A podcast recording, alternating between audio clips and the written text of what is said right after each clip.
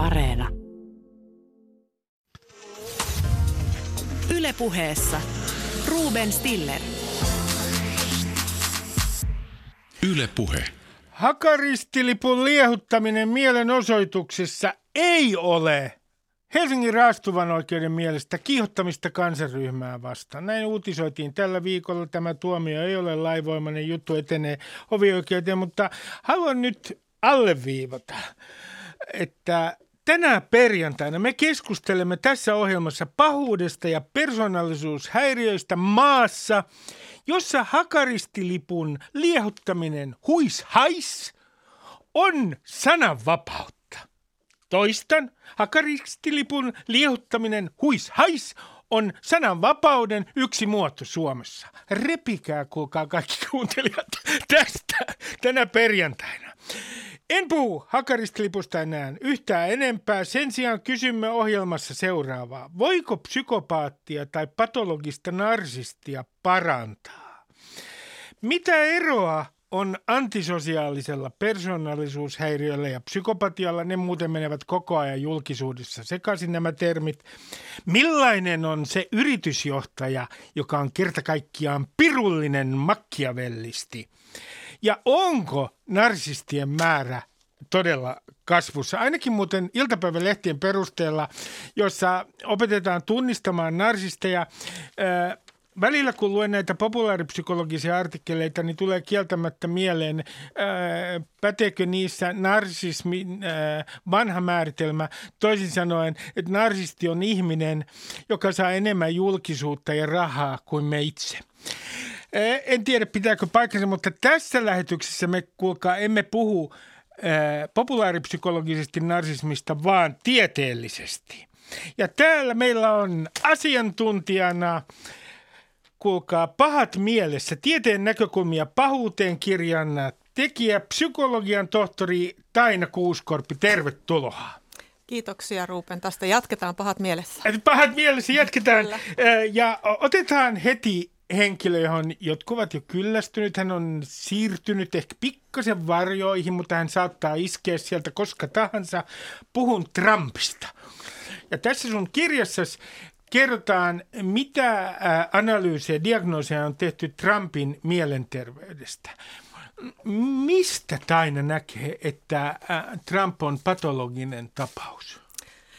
No ne käsitykset, mitä Donald Trumpin persoonallisuushäiriöistä on tehty, niin perustuu siihen, miten ammattilaiset on hänen käyttäytymistään seuranneet. Ja tämä on mahdollista sen takia, että myöskin ihan niissä virallisissa diagnoosiluokituksissa, missä ihmisten mielenterveyttä arvioidaan, niin on semmoisia selviä, selviä käytöstapoja, käytösoireita, joita seuraamalla ja, ja sitten niitä, niitä siitä rastittelemalla niin voidaan päästä lopputulokseen, että ihmisellä saattaa olla esimerkiksi persoonallisuushäiriö. Ja näin, näin USA-alaiset kollegat ovat tehneet, kun Trump on siellä lukuisissa ja lukuisissa julkisissa tilaisuuksissa sitä omaa käytöstapaansa esitellyt.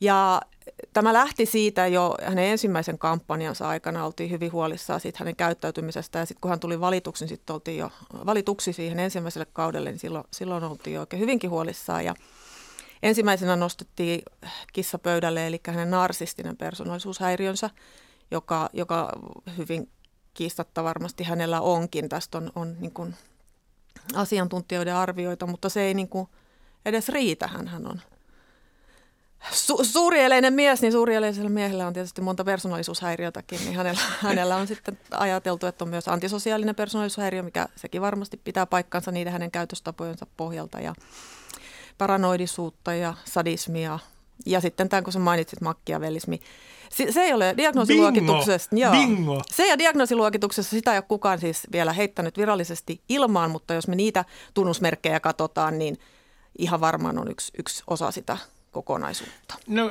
aina kun lukee sun kirjaas, niin kun äh, kirjoitat, me mennään näihin täsmällisemmin makiavelismiin, psykopatiaan ja antisosiaaliseen persoonallisuushäiriöön narsistiseen mutta kun kirjoitat näistä, niin sieltä toistuu yksi sellainen teema tai äh, itse asiassa tutkimustulos, että kaikilla noista persoonallisuushäiriöistä niin parantumisen mahdollisuus on varsin huono. Ja että terapia ei yleensä oikein tehoa persoonallisuushäiriö. Onko nyt niin, että Trump on parantumaton tapaus? Eihän siitä miksikään koskaan muutu. Jos me luotamme tähän arvioon, että hänellä on nämä häiriöt, niin hän on parantumaton. Se lähtee jo pelkästään siitä, että persoonallisuushäiriön määritelmään kuuluu, että se on parantumaton krooninen sairaus. Me voidaan lieventää sitä, me voidaan opetella elämään sen kanssa, mutta pois sitä ei saada, kun se on tullut. No Taina, koska mä tiedän, että sulla on myös ää, ää, organisaatiopsykologian ää, pätevyys. Sä oot ää, tehnyt väitöskirjan psykologisista testeistä ja tehnyt soveltuvuusarvioita ää, urasi aikana. Niin minkä takia meillä ei ole näin meillä, meidän poliitikoille psykologista testiä? Että jos tämmöiset tyypit, kun Trump pääsee tuonne ylös, niin kyllähän tällä Suomessakin kaiken maailman persoonallisuushäiriöitä häiriöiset voivat päästä esimerkiksi juontamaan tällaista ohjelmaa tänne Yleisradioon, niin miksei poliitikolle ja miksei myös Ylen juontajille tehdä tämmöistä psykologista testiä? Tämä on todella moni, monitahoinen kysymys. Yksi vastaus löytyy tietysti järjestelmästä, eli siinä vaiheessa, kun me valitaan esimerkiksi meidän tulevia poliittisia johtajia, he ovat ensin kansanedustajia, he ovat luottamustehtävissä – et ehkä mä voisin tässä kohtaa tämän kysymyksen kääntää niin, että miksi kansa äänestää ihmisiä, joiden persoonallisuus saattaa olla häiriintynyt, että lähdetään siitä. Mutta sitten tota, jos me koitettaisiin heitä testata siellä, mikä on siis ihan relevantti kysymys, koska me testaamme kuitenkin esimerkiksi yritysjohtajia, mm-hmm. niin, niin me kyllä voitaisiin testata myös esimerkiksi ministereitä – mutta sitten, että kuka sen teki, se oli semmoinen valtakunnan testaaja. Mm. Mitä niillä Mä tuloksilla... Sua, Kiitos, perustetaan virka ensin. Äh, mutta sitten mitä me tehtäisiin niillä tuloksille? Eli mm. mi- miten me voitaisiin käyttää niitä, miten niitä voitaisiin kertoa. Me tulee yksityisyyden suoja, ihmisen terveystietoihin, siis persoonallisuushäiriöhän on sairaus. Mm. Niin tässä on niin monta kysymystä. Lopputulos olisi varmasti hyvä, että me tiedettäisiin enemmän meidän päättäjien niistä toivottavasti ei ongelmista, mutta jos jollakin ongelmia on, niin tiedettäisiin niitä ja voitaisiin voitais sitä välttää. Mutta kun tämä perustuu tähän edustuksellisuuteen ja luottamuksellisuuteen ja äänestyksiin ja kaikkiin, niin tämä on hyvin vaikea toteuttaa. No tänä, kun, kun mainitsit tuon, että miten niin kuin tavallaan, miksi äänestäjät sitten äänestää tietynlaisia tyyppejä valtaa. Otetaan vaikka Trump esimerkiksi, niin mä oon lukenut siitä tällaisen teorian, joka on vähän psykoanalyyttinen. Ja luultavasti saat korjata minua, mä oon tajunnut sen väärin. väärin. Mutta äh, kun ihmiset viehättyy tämmöisestä suuren johtajan omnipotenssista, mm. joka, äh, ja tämä johtajan persoonallisuushäiriö, esimerkiksi narsisti, niin he viehättyy siitä omnipotenssista osittain sen takia, että se korjaa heidän omat narsistiset haavansa – he niin kuin saa voimaa tämän niin kuin messiaanisen hahmon kautta. Ja mä luin tällaisen analyysin, että, että kun Trumpin kannattajissa on ollut paljon sellaisia ihmisiä, jotka tuntee, että heidät on syrjäytetty, heillä on kompleksi suhteessa niin kuin omaan koulutuksensa ja näin, niin tämä omnipotentti hahmo ikään kuin parantaa heidän narsistiset haavansa. Miten sä sanot tästä mun keittiöpsykoanalyyttisestä ana- analyysistäni? No ota hieman hämmentävä analyysi, mutta tota, Tuossa on, oletko sillä tavalla hiukan jäljellä, että tietenkin ihmiset toivovat äh, johtajaa, joka, joka niin kuin muuttaa kaiken ja hoitaa asiat kuntoon niin kuin hän lupaa. Ja narsistisen henkilön käyttäytymistapaan kuuluu juurikin se, että hän, hän lupaa, hän, hän itse mm. uskoo, että hän pystyy aivan kaikkeen siihen, mitä hän sanookin. Ja hän oikeasti uskoo. On aivan eri olla markkinamies, joka liiottelee, että kuinka hieno se myytävä käytetty auto on, kun se, että on narsisti, joka todella kivenkovaa uskoa, että hän puhuu totta. Minä olen paras. Ja niin kuin Trump sanoi, että hänen presidenttiytensä, presidenttiytensä tulee olemaan suuremmin, mitä Jumala on koskaan luonut. Hän todella uskoo, kun hän sanoo näin. No sitten on ollut tämmöinen väite myös, että me ei saataisi puhua ollenkaan näiden poliitikkojen näistä psykopatologisista piirteistä. Siis jos olet ammattilainen, joko psykologi tai psykiatri. Sen takia, että on olemassa niin Yhdysvalloissa tämmöinen Goldwater-sääntö, joka sai alkunsa 60-luvulla yhden esimerkin seurauksena, niin että ei saa ammattilainen ei saa esittää mitään julkista kannanottoa kun hän ei ole hoitanut tätä kyseistä henkilöä. Mitä sä sanot tästä, että kuka, ja meillä on ihan patologinen tapaus tuo poliitikkona. Ja sitten pitäisi noudattaa ikään kuin sellaista käskyä, että ammattilaiset ei saa kommentoida hänen mielenterveyttään, koska he eivät ole hoitaneet häntä. Minusta tuntuu, kun se viedään tarpeeksi pitkälle, esimerkiksi Trumpin tapauksessa, niin aika mielettömältä.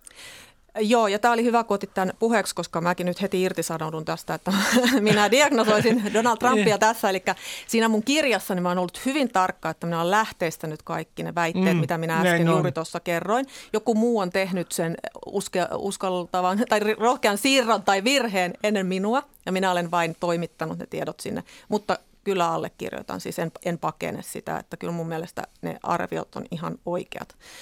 Mutta tota, ylipäänsäkin ajatus siitä, kun me sananvapaudesta aloitettiin, niin mm. että olisi joitakin asioita, joista ei saisi puhua. Mm. Ja kun persoonallisuushäiriö on sairaus, joka ilmenee nimenomaan sen ihmisen näkyvän käyttäytymisen kautta. Miksi me emme saisi puhua ää, niistä havainnoista, mitä me teemme, että joku ihminen käyttäytyy jollakin mm. tavalla? Mun on aika vaikea.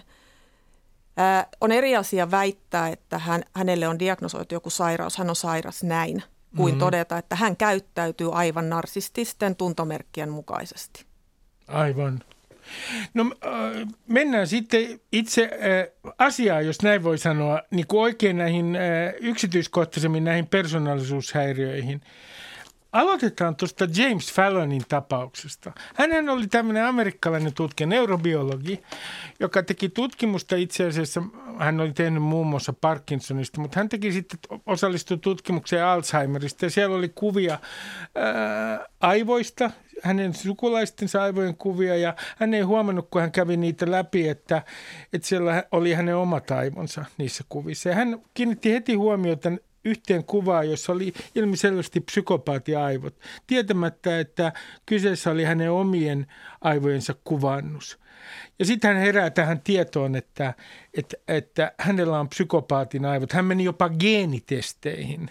Geenitestien ilmeisesti ne on aika alustavia psykopatian kohdalla.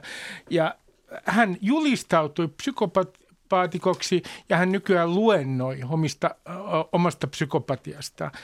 Nyt, tai mä kysyn sulta näin, että kun tämä Fallon sanoo, että, että, että hän on niin hyvin tunnekylmä, välinpitämätön, ää, niin hän pystyy kuitenkin elämään sillä tavalla, että hän simuloi tunteita. Hän esimerkiksi ylistää vaimoa ja hän yrittää ikään kuin imitoida – käyttäytymistä. Uskotko että tämmöinen toimii psykopaatilla, että pääsisi niin kuin oikealle polulle sitä kautta, että ikään kuin simuloi ja, imu, äh, simuloi ja jäljittelee hyvää käytöstä?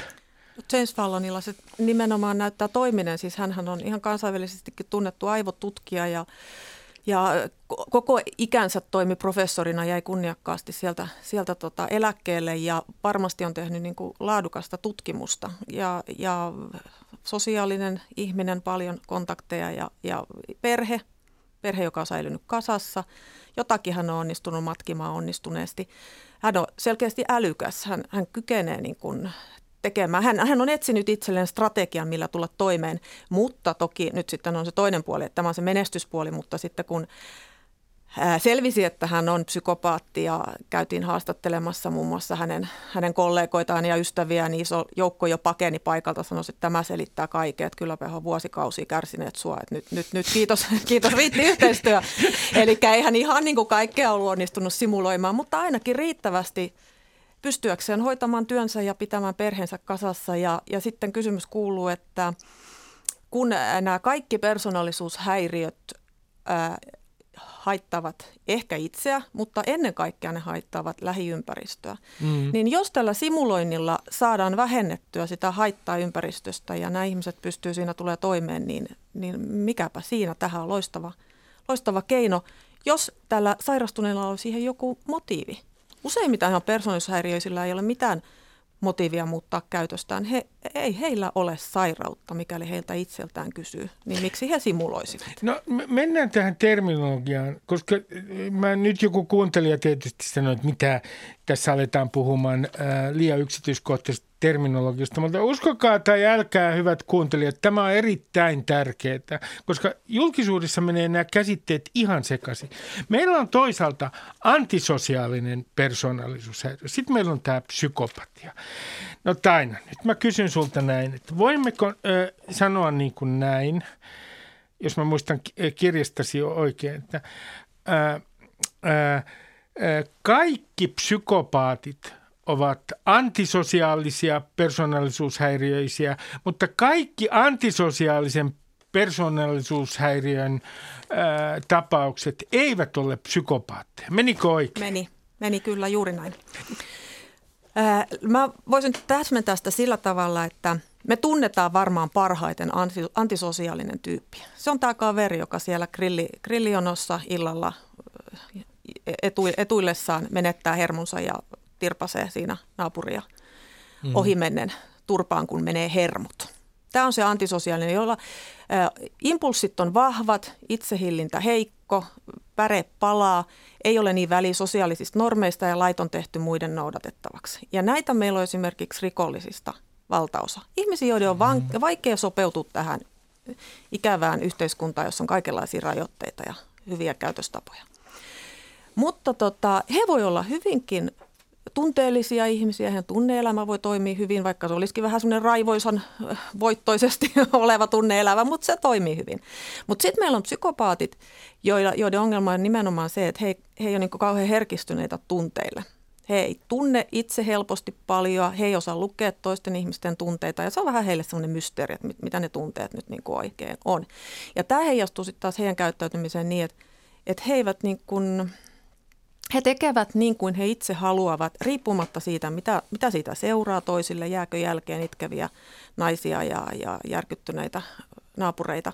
Eli se ei niin kuin hetkauta. Ja tässä on, tässä on niin kuin iso ero ja ongelma on siitä, miksi nämä menee sekaisin, niin kun psykopaatteja tutkitaan, niin siinä meidän koko siis kansainvälisesti eniten käyttämässä mittarissa nämä kaksi käyttäytymistapaa menee vähän autuasti sekaisin. Puhut PCLR-testistä. Kyllä, joka siis... Mittaa psykopatiaa. Ja antisosiaalisuutta. Joo. Ja lopputulos on psykopatia. Vaikka siellä on sisällä siis voimakkaasti antisosiaalisuutta mittaavia ö, osia. Ja tämä meidän pitäisi nyt ensimmäiseksi saada kuntoon, että mikä on semmoista impulsiivista, pidäkkeetöntä sääntöjen rikkomista ja mikä on ihan puhtaasti semmoista tunnepuolen ongelmaa, jossa – menetetään koko moraalitaju ja, ja, ja niin kuin se yhteys niiden tekojen tunnetason seurauksiin, empatiakyvyttömyys, katumuksen tunteet, kaikki, kaikki tämmöiset niin kuin himmenee. No, no sitten jos katsotaan tätä eroa, niin onko nyt niin, että esimerkiksi rikostyypeissä antisosiaalisten persoonallisuushäiriöiden ja sitten psykopatian välillä on ero. Mä huomautan tässä yhteydessä, että sun kirjassa kerrotaan, että länsimaista miesvangeista kolme neljäsosaa on suunnilleen antisosiaalisia persoonallisuushäiriöitä, naisista yksi viidestä suunnilleen. Niin jos me katsotaan että onko nyt niin, että antisosiaalisten, selvän antisosiaalisen persoonallisuushäiriön tekemä väkivallanteko on paljon impulsiivisempi. Ja taas psykopaatit, ovatko he esimerkiksi rikollisuuden suhteen laaja-alaisempia kuin antisosiaaliset persoonallisuushäiriöt? Äh, ei välttämättä. Siis nämä antisosiaaliset on enemmänkin, sen takia siellä on niitä rikollisia niin paljon, tai antisosiaalisia näiden rikollisten joukosta, kun ne tekee vähän kaikkea. Se nyt riippuu mm. siitä, että meneekö se hermosi liikenteessä ja ruvetaan kaahaamaan, vai meneekö se tosiaan siinä, siinä tota viinapullosta tapellessa, vai tuleeko semmoinen olo, että tuossa on kultasepän liike, ovi jäänyt auki, niin äkkiäkö mä nyt tuosta nappaan kourallisen jotain. Eli se rikoskirjo on valtavan paljon suurempi ja sen takia heitä on niin paljon siellä. Kun sitten taas psykopaatit ei ole semmoisia niin kuin perus, perusrikollisia, jotka tarttuu tilaisuuteen, kun tulee eteen, vaan he ovat paljon suunnitelmallisempia, harkitsevampia. Heillä on niin kuin tavoite. He, heillä on jo suunnitelma siitä rikoksesta. Se ei ole niin semmoinen, että tilaisuus tuli eteen tyyppistä. Ja sitten tota, toisaalta sit koko massasta on eniten niitä antisosiaalisia, mutta sitten mitä vakavampiin rikoksiin me mennään, niin sitä isommaksi nousee niiden psykopaattien osuus. Ja vielä niin, että jos me katsotaan henkirikoksia, niin mitä pahemmasta henkirikoksesta on kyse, mitä, mitä raaempi, mitä pitkäkestoisempi, mitä, mitä julmempi, mitä sadistisempi, niin se psykopaattien osuus nousee, nousee koko ajan. No nyt, nyt, nyt heittäydyn äh, alalle, josta tiedän vielä vähemmän kuin kaikista muista aloista. Se on nimittäin aivofysiologia ja jos muistan tuosta kirjasta oikein, niin kun me puhutaan psykopaattien aivoista, niin siellä on yksi lause, jossa kerrotaan, että, että kenties psykopaateilla moottoritie, joka menee tuosta aivojen etuotsalohkosta tuonne mantelitumakkeeseen ja laajemmin limbiseen ja paralimbiseen järjestelmään, niin siinä on jotain, siinä on jotain poikkeamia. Tässä miten, miten tämä yhteys niin kuin toimii. Mitä me tiedämme psykopaattien aivoista aivokuvannusten perusteella tällä hetkellä varmasti siis? Varmasti me emme tiedä mitään. Me tiedämme todella paljon ja samaan aikaan me tiedetään todella vähän. Michael Kooniks-niminen aivotutkija keräsi yhteen näitä aivotuloksia. Se lista on ihan henkeä salpava, kun katsoo, että mitä kaikki poikkeamia on löytynyt psykopaattien aivoista näiden tutkimusten perusteella. Mutta ongelma on se, että tutkimuksissa on usein hyvin vähän ihmisiä, voi olla 6 tai 17 psykopaattia. Ja aivothan ovat, eihän meillä ole siis semmoista prototyyppistä aivoa, että normaali aivo on tällainen ja sitten ruvetaan vertaamaan. Mm. Ja sieltähän löytyy jos jonkunnäköistä poikkeamaa. Ja sitten seuraava kysymys on se, että vaikka siellä olisi se poikkeamakin, niin mihin se vaikuttaa. Mutta siis lopputulos on, että psykopaattien aivoista on löytynyt aivan kaikesta kaikenlaista poikkeamaa. Mutta tämä moottoritie, minkä sä sanoit, niin se näyttää nyt semmoiselta, mikä tulee useimmissa tutkimuksissa useimmiten vastaan. Ja kyse on semmoisesta reitistä, mm, joka kulkee siis mantelitumakkeiden ympäristöstä, limpisestä järjestelmästä, joka on siis meidän tunnetehdas. Mm-hmm. Sinne me otetaan vastaan tunteet ja siellä ne herää ja siellä me käsitellään, niitä tulkitaan, että mistä on kyse. Ja sitten sieltä kulkee se tieto tuohon etuotsalohkoon, joka on tämä meidän ohjaamo, tiedo, tiedolla järjellä toimiva palanen, joka sitten tulkitsee, että no nyt tuli tuommoinen vihan tunne, kannattaako tällä hetkellä reagoida siihen, katoppa tuossa on poliisiauto vieressä, että nyt on kuule fiksumpaa rauhoittua ihan tässä. Ja sitten me tehdään se päätös, että miten me käyttäydytään. Ja psykopaateilla tämä reitti ei kulje. Ja siihen on nyt uusimpia teorioita tai ajatuksia, oletuksia, ehkä vielä vasta hypoteeseja, että mistä voisi olla kyse. Ja yksi on semmoinen, että ajatellaan, ensinhän ajateltiin siis alun perin perutaan sen verran, että psykopaattien ongelma on tunteettomuus. Mm. He, he eivät aisti tunteita, he ovat täysin tunnekuolleita ja siksi he ovat myös hyvin pelottomia. He tekevät myös hyvin riskialttiita rikoksia, koska he eivät pelkää sitä riskiä. Ajateltiin siis, että he, heillä ei toimi se palikka siellä mantelitumakkeiden ympärillä, mutta nyt kun on tehty näitä aivokuvantamisia, on huomattu, että toki ne aivoalueet virittäytyvät, kun heillä annetaan tunne ärsykkeitä. He, jopa pelko tietyllä. Kyllä, jopa Joo. pelko.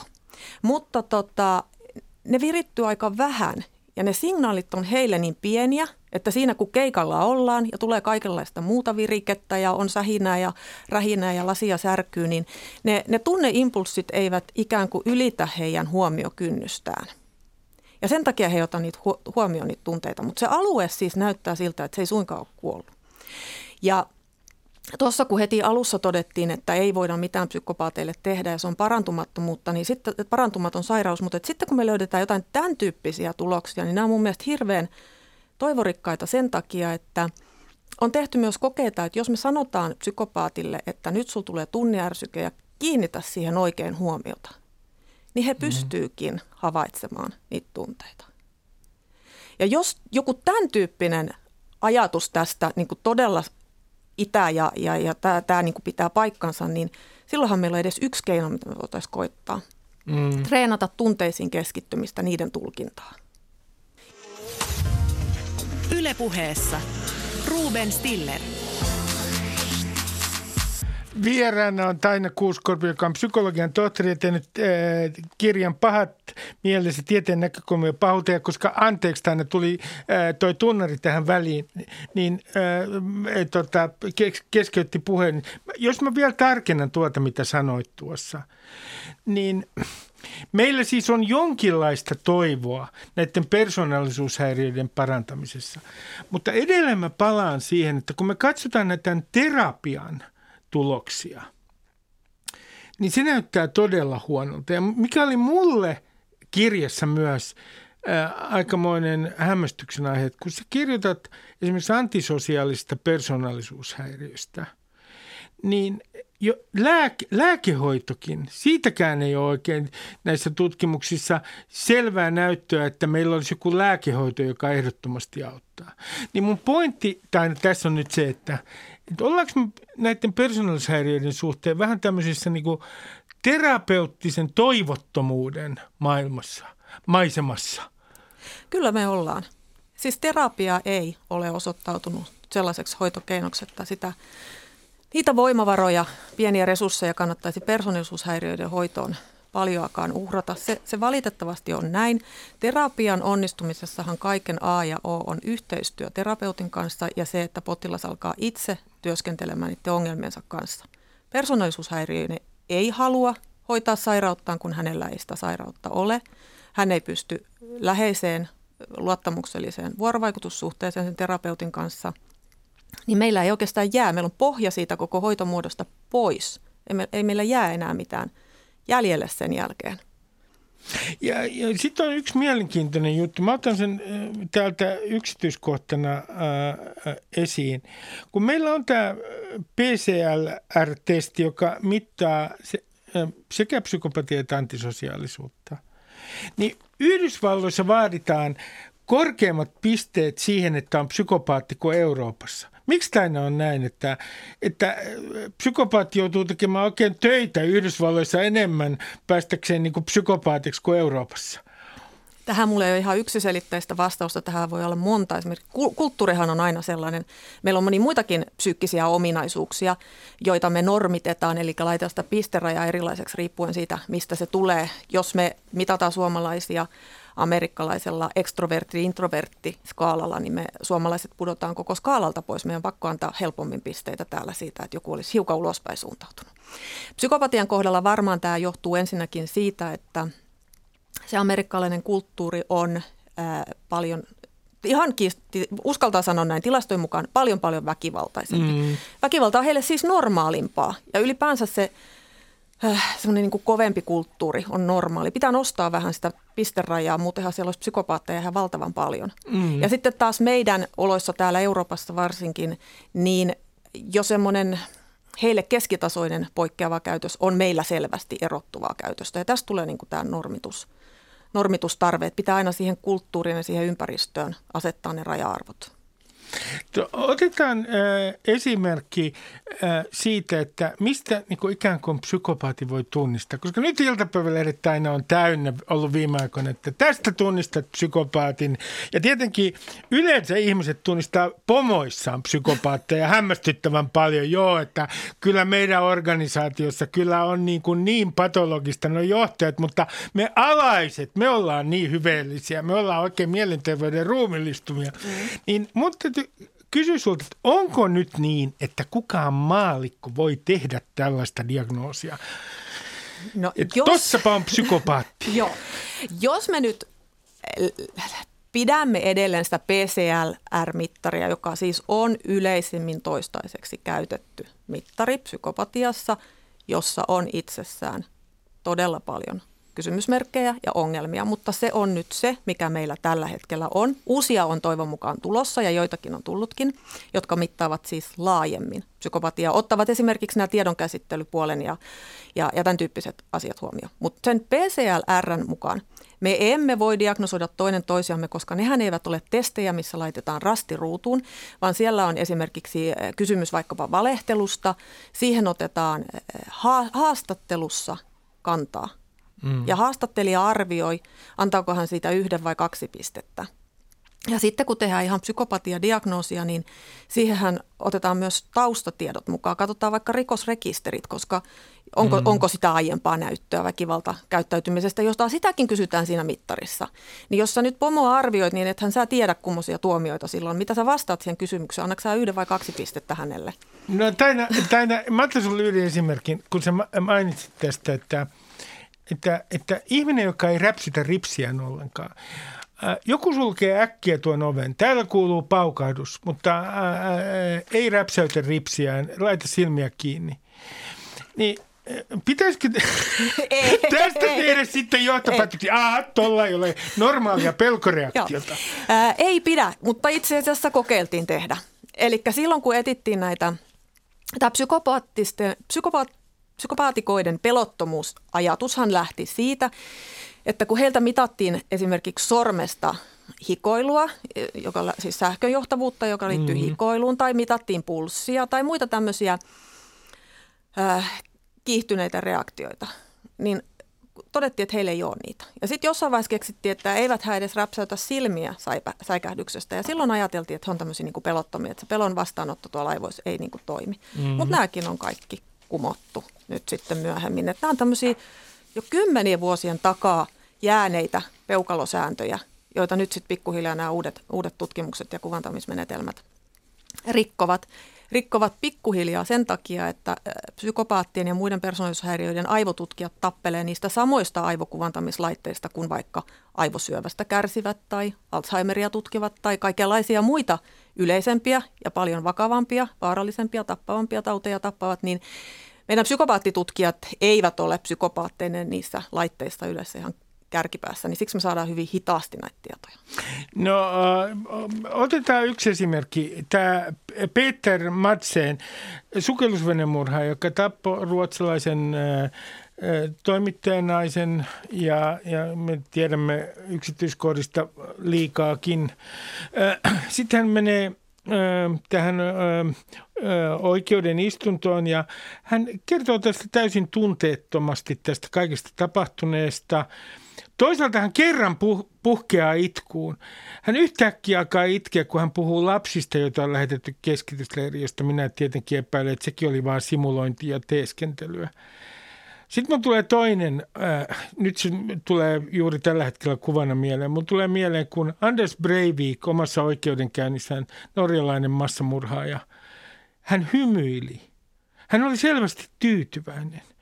Niin onko siis, voimmeko sanoa, että jos oikeuden istunnossa henkilö hymyilee itse tyytyväisenä ja jos hän ikään kuin osoittaa niin kuin katumattomuutta, niin meillä on niin kuin syytä olettaa, että hänessä voi olla psykopaattisia piirteitä tällä perusteella. Katumattomuus on yksi Joo, piirre. siis kä- käytös kyllä puoltaa psykopatia. Siis tällainen käytösmerkki on yksi psyko- psykopaattisuuteen kuuluva. Ja, ä, tuolla on tutkijoita, jotka ovat paljonkin haastatelleet näitä psykopaatteja ja, ja he ovat todenneet, että kun joku kuvaa oikein yksityiskohtaisesti sitä tekoa, että miten se puukko, puukko iski ja veri lensi ja, ja mitä tapahtui, niin he kertoo sitä ihan hymyssä suin ja sitten kun tutkijat suu auki katsovat siinä, niin jossain vaiheessa tulee sellainen havahdus, että nyt ei saakaan hymyillä tässä kohtaa ja sitten hymy katoaa. Eli he eivät niin kuin, he ovat spontaaneja, luonnollisia siinä niin, niin kuin he ovat ja he eivät ymmärrä, että toisen kärsimyksestä ei kuulu hymyillä. Sitten mennään äh, narsistiseen persoonallisuushäiriöön. Nyt ensimmäisenä tänä mä kysyn sulta. Äh, minä olin äh, suuresti yllättynyt, että joku sanoo täällä skeptisesti ääneen. Tässä kirjassa sinä kirjoitat, että suhtaudut varsin skeptisesti siihen, että, että narsistien määrä on nyt yhtäkkiä niin hirveän paljon noussut.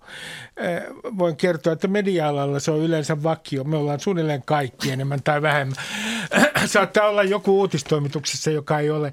Äh, niin, niin tota, mun kysymys kuuluu näin, että onko nyt niin, että tässä on liioteltu tämän, tämän, jotenkin tätä narsismia jotenkin ilmiönä? Et, ja me, onko tässä keskustelussa, kun tämä on populaaripsykologiassa ykkösaihe, että tässä on mennyt sekaisin narsistiset tarpeet ja sitten narsistinen patologia. Aivan varmasti on mennyt. Ihan yleisesti me tiedetään kaikista persoonallisuushäiriöistä, että niiden määrä tuppaa pysyä aika vakioisina väestössä. Mm-hmm. Ne ei kovasti kehity. Et se on niin kuin ensimmäinen, mikä kertoo siitä, että tuskinpa se olennaisesti on lisääntynyt. Sitten on yksi sellainen, vaikka on ihan muutamasta kirjaimesta kyse, niin on iso ero, että puhutaanko me itse keskeisyydestä vai itsekkyydestä. Narsismissa on kyse nimenomaan itsekeskeisyydestä, eli se koko ajatusmaailma pyörii sen itsen ympärillä. Sinne ei oikein niin kuin mahdu edes muita ihmisiä rakosiin. Kun se taas siis itsekkyys on erityyppistä, se on sitä niin kuin semmoista omien, omien etujen puolustamista ja, ja sitä, se, semmoista mm. niin kuin no, normaalikäytöstä. Ja nyt me täytyy myös toinen perusasia muista persoonallisuushäiriöistä, että nehän on jatkumoita. Meissä kaikissa on narsistisia piirteitä ja jos, jos nyt on niin, että täällä Ylellä teillä on niitä vähän enempi kuin muualla, niin... En, en sanonut muista yleläistä taina. Sanoin vain, että tässä studiossa saattaa olla joku toimittaja. Joo, niin tota, ne on kuitenkin ihan normaali rajoissa. Että jokainen saa olla hiukan kiinnostunut itsestään ja jokaisella saa olla narsistisia tarpeita, haluta mm. kehua, päästä esille, olla ihailtu, mutta kun se menee jälleen kerran näiden raja-arvojen yli, eli se ottaa niin kuin valtansa sen ihmisen toiminnan ja sitten se käy vielä niin, että se on vaaraksi ja haitaksi niille muille, että se tehdään muiden kustannuksella, niin silloin me ruvetaan puhua siitä patologiapuolesta. No kun, kun katsotaan, äh, puhutaan narsismista ja, äh, ja psykopatiasta esimerkiksi, niin, niin mä sain sun kirjasta sellaisen käsityksen aina, että, että jos puhutaan perinnöllisyydestä, niin psykopatiassa on varsin vahva perinnöllinen tekijä – Antisosiaalisuudessa ehkä vähän vähemmän ja vielä vähemmän narsistisessa persoonallisuushäiriössä, mutta tämä tutkimus on kesken. Mutta onko nyt niin, että, että meillä on ihan selvät tiedot siitä, että, että psykopatiassa niin on varsin vahva perinnöllinen tekijä? Se on arvioitu, että se on tosiaan eniten, eniten tutkittukin ja eniten, eniten niin kuin psykopatia takana sitä geneettisyyttä epäillään noin 50 prosenttia olisi geenien selittämää noin 50 prosenttia ympäristön, kun sitten taas narsismissa mennään jopa siihen, että ehkä geenit voisi selittää yhden neljäsosan tai jopa alle todennäköisesti. Eli ympäristö muovaa niin paljon sitä persoonallisuushäiriön kehittymistä. Mutta nyt meidän täytyy muistaa taas tämä sotku. Siellä on osassa näistä psykopatian geneettisyystutkimuksista mukana niitä antisosiaalisia. Me ei tiedetä sitä vielä tarkkaan, mutta se mitä siitä psykopatian geeniperimästä tällä hetkellä jäljitetään on nimenomaan tämä tunne puoli, nimenomaan mm. tämä aivojen, aivojen tota, tunnepuolen muutokset. Ja se näyttäisi olevan se, että, että se aivojen toimintatapa ikään kuin olisi se periytyvä asia. No sitten minulla tulee tällainen kysymys, että, että kun tämä aivokuvannus kehittyy koko ajan – ja kun on myös äh, niin kuin selvää, että on äh, geneettisiä tekijöitä, ja mä otan nyt tässä kaksi äh, esimerkkiä. MOAA geeni, jolla on, jota on tutkittu Suomessakin ja sillä on vaikutus muun muassa siihen, että ihminen käyttäytyy erityisen väkivaltaisesti päihteiden vaikutuksen alaisena. Siinä on yhteen. Sitten on tämä CDH, ja jos on molemmat, niin Suomessa jo 2014 uutisoitiin, kuinka paljon se nostaa väkivallan todennäköisyyttä.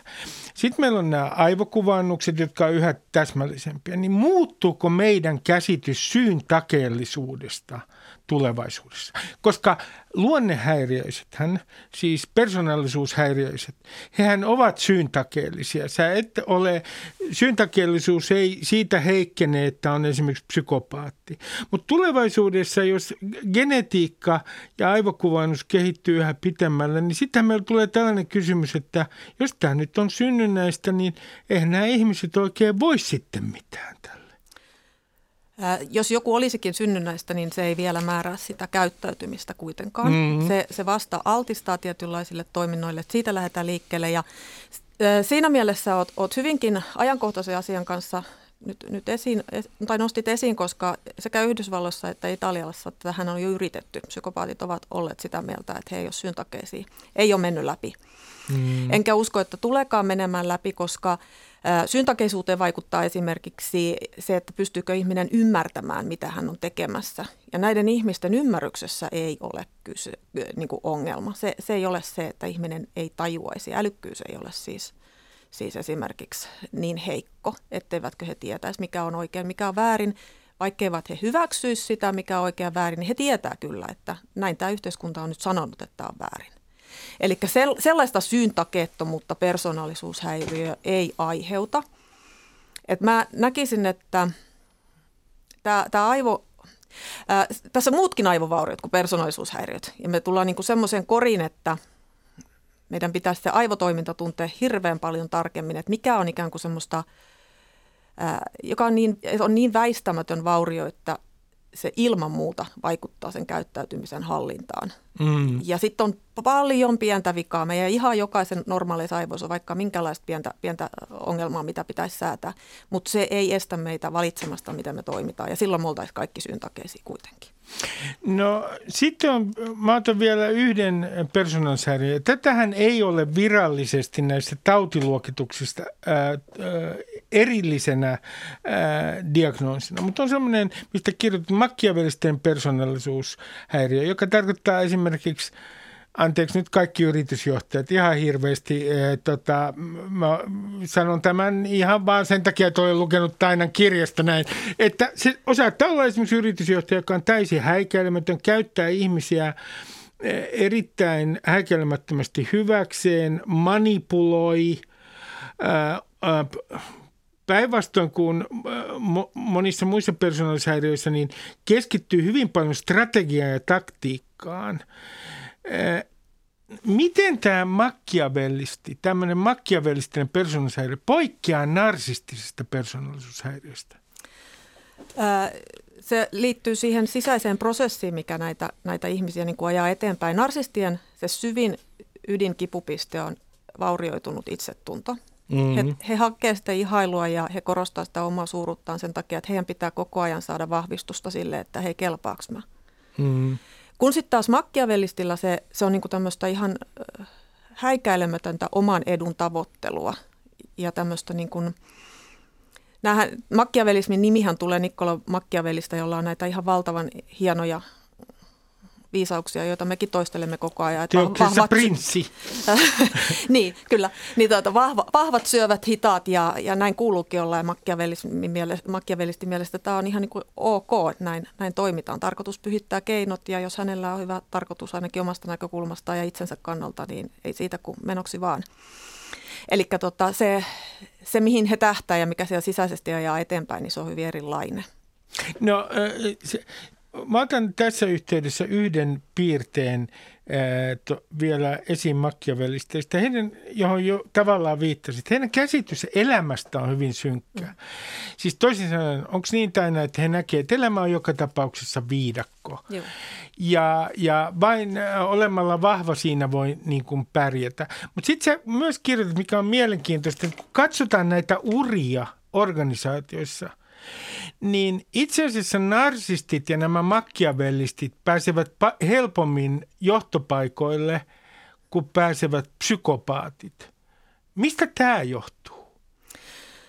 Sitä kun ei vielä tiedetä, mistä se johtuu, mutta jos me ajatellaan sitä sosiaalista käyttäytymistä, joka heillä on, niin narsistihan tietää, että minä olen tämän para, talon paras johtaja. Ja hän uskoo siihen vahvasti ja saa varmaan muutkin uskomaan. Hän on aika, aika hyvä kanssa sitä vakuuttamaan. Ja makkiavelisti taas sit, makkiavelisti tekee kaikkensa päästäkseen sinne. Hän menee kyynärpäätaktiikalla ja hän manipuloi, hän juonittelee, hän valehtelee, hän lupailee. Ja tämä uppoo. Hän käyttää hyvin taitavasti ihmisiä hyväkseen. Kun sitten taas psykopaattihan ei – ei poliitikoi, hän menee hyvin suoraviivaisesti. Hän saattaa kyllä kilpailijan tappaa, jos se on mahdollista päästäkseen eteenpäin, mutta se ei yleensä toimi yritysmaailmassa. No kun sä kirjoitat tässä kirjassa, että, että, että on puhuttu muun muassa siitä, että vuoden 2008 eh, finanssikriisiin vaikutti tämmöiset makkiavellistiset tyypit, ja vielä kun näiden investointipankkien bonusjärjestelmä niin kuin palkitsi häikäilemättömyyttä, mm. niin mun kysymys nyt kuuluu sillä tavalla, että, että millä tavalla, siis makkiavelisti, joka tulee johonkin organisaation johtopaikoille, niin millä tavalla hän vaikuttaa siihen organisaatiokulttuuriin? Olenko oikein, että hän yleensä my, se myrkyttyy? Hänen johtamistapansa on sellainen, että se myrkyttyy se organisaatio. Kaikki persoonallisuushäiriöt vaurioittavat organisaatiota. Se on, se on niin kuin selvä asia. Mutta millä tavalla makkiavelisti, makkiavelisti voi kyllä saada sen sen pyörimäänkin, kun hän käyttää ne kaikki keinonsa. Hän on taitava vetämään naruja ja, ja huomaa, mikä kehenkin tepsii, että hän voi sitä sillä sillä pyörittää, että hän ei ole ehkä ihan pahimmasta päästä. Narsisti saattaa olla paljonkin semmoinen sen organisaation hengen tappava, koska narsistihan, narsismi on siinä mielessä kauhea sairaus, että se ei riitä – sille pahasti häirintyneelle ihmiselle, että hän saa sen tiedon, että minä olen hyvä ja paras, vaan samaan aikaan hänen pitää saada se tieto, että se toinen on huonompi. Mm. Ja silloin pitää lannistaa ja lyti, lytistää ja, ja nitistää niin kuin niitä muita. Ja se on organisaatiossa äh, mun mielestä ehkä jopa henkisesti pa- paljonkin tuhoavampaa sitten kuin se makkiavelisti, joka käy sua vähän kehumassa siinä ja valehtelee jotakin, mutta sitten voi jäädä vaikka hyvää mielikin, vaikka tietäisi, että se toinen nyt siinä tyhjiä lupailee kuitenkin. Taina, pidetään pieni tauko, otetaan nyt äh, tunnari tähän väliin. Ylepuheessa Ruben Stiller. Yle Puhe. Vieraana on Taina Kuuskorpi, joka on kirjoittanut siis teoksen Pahat mielessä tieteen näkökulmia pahuuteen. Ja nyt mä otan yhden semmoisen paradoksin tästä sun kirjasta esiin. Nimittäin kun sä puhut empatiasta ja empatian tärkeydestä, niin ensinnäkin siellä on yksi hyvin mielenkiintoinen kohta, joka avasi ainakin minun silmäni. Sä puhut myös siitä, että tietynlainen yliempaattisuus saattaa olla vaarallista. Että empatiallakin on oma varjonsa. Mikä on tämä empatian ikään kuin pimeä puoli? Empatian vaarana on ensinnäkin se, että me venytetään sitä hy- hyväksymisen ja suvaitsevaisuuden rajaa liian pitkälle. Eli äh, tässäkin tämä, siis mun koko äh, kirjaprojektin ajatus oli, lähtökohta oli, että mä halusin ymmärtää, mitä näiden ihmisten ajatuksissa tapahtuu, miksi he tekevät näitä väkivaltarikoksia. Ja, ja kun näiden hahmojen parissa nyt viisi vuotta olen viettänyt, niin mä oon koko ajan joutunut tekemään niin kuin sen kanssa – töitä, että mä en ala hyväksyä kuitenkaan sitä, että sitten kun mä rupean ymmärtämään, mitä siellä on kyse, tästä kun puhuttiin syntakeisuudesta, niin tässä olisi hirveän helppo lähteä sitä, sitä sääliä niin kuin sinne ottaa mukaan, että no ei ne sitten varmaan oikeasti kyllä pystykään estämään niitä väkivaltatekojaan. Niin tämä on se liiallisen empatian riski, että lähdetäänkin hyväksymään, kun kun koetaan myötätuntoa ja kun pystytään asettumaan toisen asemaan. Mutta sitten on myös tutkimuksissa löytynyt sellaisia viitteitä, että jos on oikein kovin empaattinen, niin myös itsensä kohdalla alkaa venyttää niitä rajoja. Alkaa olla Tämä itselleen, on mielenkiintoista. Joo, Minä olla, olen alkanut tänne jo. Kyllä, alkaa itselleenkin hyväksyä kaikenlaista, mitä päästään. Nyt kun niille rosvoillekin kaikenlaista on valmis antamaan anteeksi, niin onko sillä nyt niin väliä, jos minä tuon autoni tuohon pa- pa- poikittain parkkeeraan? Tämä, tämä, tämä on tänä erittäin mielenkiintoista, koska nyt osut minun heikkoon paikkani. Minä olen nimittäin usein pahantekijöitä kohtaan hämmästyttävän ymmärtäväinen ja armollinen. Ja nyt mulle tulee mieleen, että olenko itse asiassa armollinen heitä kohtaan, jotta omat rajat saisi vähän hämärtyä. Mutta ei puhuta tästä sen enempää tässä lähetyksessä. Ei, koska meillä on tämä... vain pahat mielessä nyt. meillä on vain pahat pahat mielessä nyt. Mutta sitten on, tota, sit on toinen asia. Kun puhutaan empatiasta, niin sä erotat kaksi empatian muotoa, josta toinen on tämmöinen siis tunteellinen ja emotionaalinen empatia, jossa todella tunnetaan tunteita. Ja toinen on tämmöinen tiet, tietoon perustuva ikään kuin empatia, rationaalinen empatia, missä niin kuin rationaalisesti samaistutaan toiseen asemaan. Jos me palataan noihin makkiavellisteihin, yeah. niin onko mä nyt oikein, muistatko mä oikein kirjasta, että makkiavellisti voi olla sillä tavalla empaattinen, että hän pystyy niin kuin rationaalisesti samaistumaan toisen tilanteeseen, mutta häneltä ikään kuin puuttuu tämä empatian emotionaalinen puoli. Äh, joo, ja, ja psykopaateilla myöskin on, on tämä. Eli he pystyvät kyllä tota, oppimaan ja päättelemään, että miten vaikkapa surullinen ihminen, äh, miten, miten surullinen ihminen kannattaa kohdata, mitkä on ne oikeat sanat, miten sanoa, mutta ei se läikäytä sisällä mitään. Kun sitten taas siihen aitoon empatiaan kuuluu myös se, että se, niin sun oma sydän resonoi sitä samaa tunnetta, että kun jonkun läheinen on kuollut ja, ja tämä itkee, niin suokin alkaa itkettää. Ja, ja sitten äh, yksi asia, johon kiinnitet täällä huomiota, on nämä äh, esität semmoisen kysymyksen, että kuinka hyvin me voimme yleensä ennakoida näiden rikollisten ää, todennäköisesti tehdä uusi rikos. Siis ää, kirjoitat vaarallisuusarvioista, että tehdään koko ajan Suomessakin. No, kun mä luen tätä kirjaa, siellä on yksi sveitsiläinen esimerkki, jossa kysymys oli varsin vaikeista tapauksista. Ja heidät oli pakko vapauttaa. Suunnilleen kaikki teki vakavan rikoksen – tämän jälkeen, kun heidät oli vapautettu. Yksi ei kahdeksasta ei tehnyt, hänellä kesti vuosi, mutta teki heti. Yksi teki vuoden sisällä. Ja sitten täytyy muistuttaa, että meillä on myös Jarmo Paananen Suomessa tehnyt vastaavan tutkimuksen ja tulos ei ollut yhtään lohdullisempi. Että kyllä meidän kollegat osasivat samaa, minkä sveitsiläiset rosvotkin. No tämä, tämä, tämähän kuulostaa todella optimistiselta taina. Jolloin mun kysymys kuuluu, että kuinka hyvin nyt nämä vaarallisuusarviot siitä, toistaako joku esimerkiksi henkirikoksen, nyt viime kädessä sitten tällä hetkellä toimii. Mikä on niiden tieteellinen perusta? Tieteellinen perusta on karttumassa. Tästäkin on tehty väitöskirja viime vuosina ja, ja ne tulokset eivät näyttäneet kauhean osuvilta, eikä ne kansainvälisestikään ihan hirveän osuvia ollut. Tämä sveitsiläistapaus on esimerkki siitä, että silloin kun meillä on hyvin vahva näyttö, on kyse erittäin vakavista tapauksista, jotka ovat oireilleet myös siellä vankeusaikana ihan silminpistävästi koko ajan, niin silloin se ennuste niin kuin menee, se menisi maalikoltakin varmasti ihan maaliinsa, että ei hyvältä näytä. Mutta sitten meillä on paljon rajatapauksia ja sitten meillä on myös sellaisia ihmisiä, jotka pääsee vankilasta ja heillä on paljon toivoa. He ovat päättäneet tehdä parannuksen, heillä on vaikka työpaikka alla ja, ja elämä on opettanut ja on, on niin kuin rauhoituttu. Mutta sitten tulee joku elämänmuutos, mitä kukaan vaarallisuusarvioita tekevä psykologi ei voi mitenkään ennustaa. Sieltä tulee joku onnettomuus, sieltä tulee avioero, joku läheisen kuolema tai ensimmäinen ryyppyputki niin näitähän ei millään psykologisilla testeillä ja vaarallisuuden arvioinnilla voida ennustaa, että mitä elämä tuo tullessaan. Jos me, me katsotaan, että millä tavalla me saataisiin niin tämä henkirikollisuus Suomessa alas. Siis nyt täytyy painottaa sitä, että me eletään poikkeuksellisen turvallista aikaa Suomen historiassa. henkirikollisuus, se on tullut, sen luvut on tullut alas 90-luvun loppupuolelta tähän päivään. Tosin puhutaan siitä, että vuosi 2020 voi taas vähän nousta, mutta siinä on ollut selvä trendi.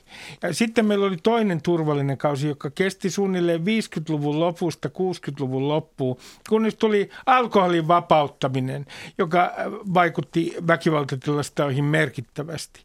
Niin mun kysymys kuuluu nyt näin, että jos me halutaan vähentää henkirikoksia, niin päihteiden päihteihin kohdistuva siis äh, tämmöiset terapeuttiset interventiot, että saadaan ihmiset pois päihderiippuvuudesta ja pystytään ennaltaehkäisemään niitä, niin taitaa olla yksi tehokkaimpia keinoja. Alko, alkot kiinni ja huumeet, huumeet, huumeet pois. Niin, mutta tähän meillä ei ole tietenkään kansassa laajaa kannatusta, eikä minäkään sitä kannata, mutta jos me haluttaisiin se pois, niin näinhän se toimii.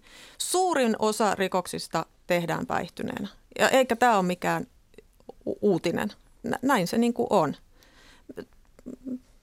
Holtti pettää, raja-aidat laskee, tulee tehty kaikenlaista, mikä ei, ei vielä huoleta sillä hetkellä.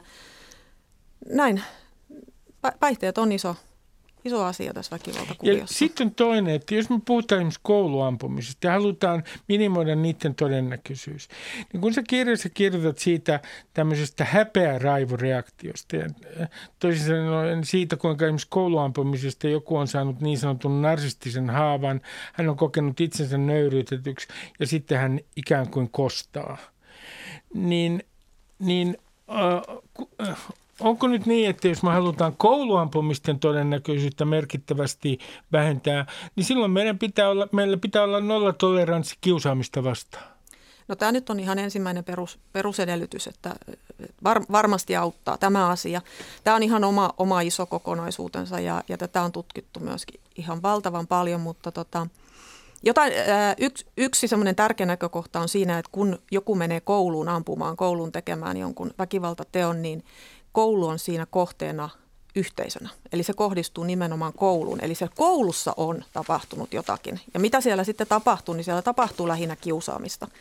Ja silloin, kun se kiusaaminen osuu sellaiseen lapseen tai muuttaa sen lapsen sellaiseksi, että tämä, hänen itsetuntonsa alkaa vaurioitua ja hänellä tulee tämmöisiä jo narsismin johtavia itsetuntovaurioita, niin kostorikokset on narsisteille, muillekin kuin koulumurhaajille, niin yksi semmoinen leipälaji? No tänne Kuuskorpi, sinä opetat kirjoittamista ja sä oot opettanut muun muassa rikoskirjailijoita ja olet itse kirjailija.